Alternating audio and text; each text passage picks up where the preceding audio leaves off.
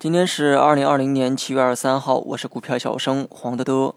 全天最强势的啊，就属军工板块。原因呢，是因为咱们啊跟大洋彼岸的关系又变得紧张起来。领事馆的事情啊，很多人呢已经知道了，我就不冒风险啊多嘴了。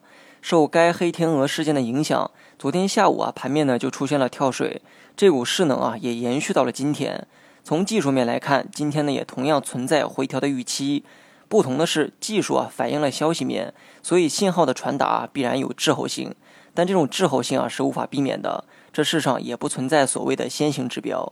所以股市中呢才有这样一句话：吃鱼吃中段，不要企图买在最低点或者是卖在最高点，因为压根儿就没那种技术。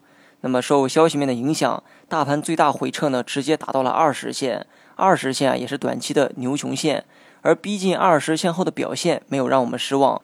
在牛熊线的承托之下，下午呢收复了大半的失地。来到消息最敏感的时节，最怕呢用技术分析啊来做预判，因为刚才呢也说过，消息啊是突发的，无法预期的，而技术只能滞后反映这一切。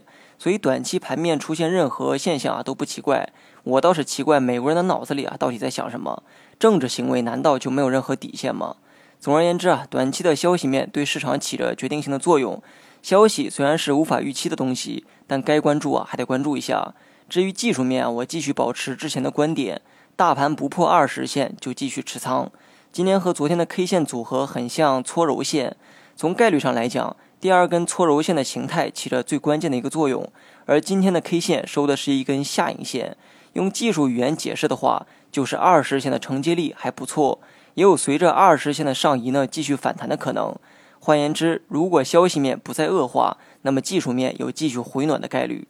好了，以上全部内容，下期同一时间再见。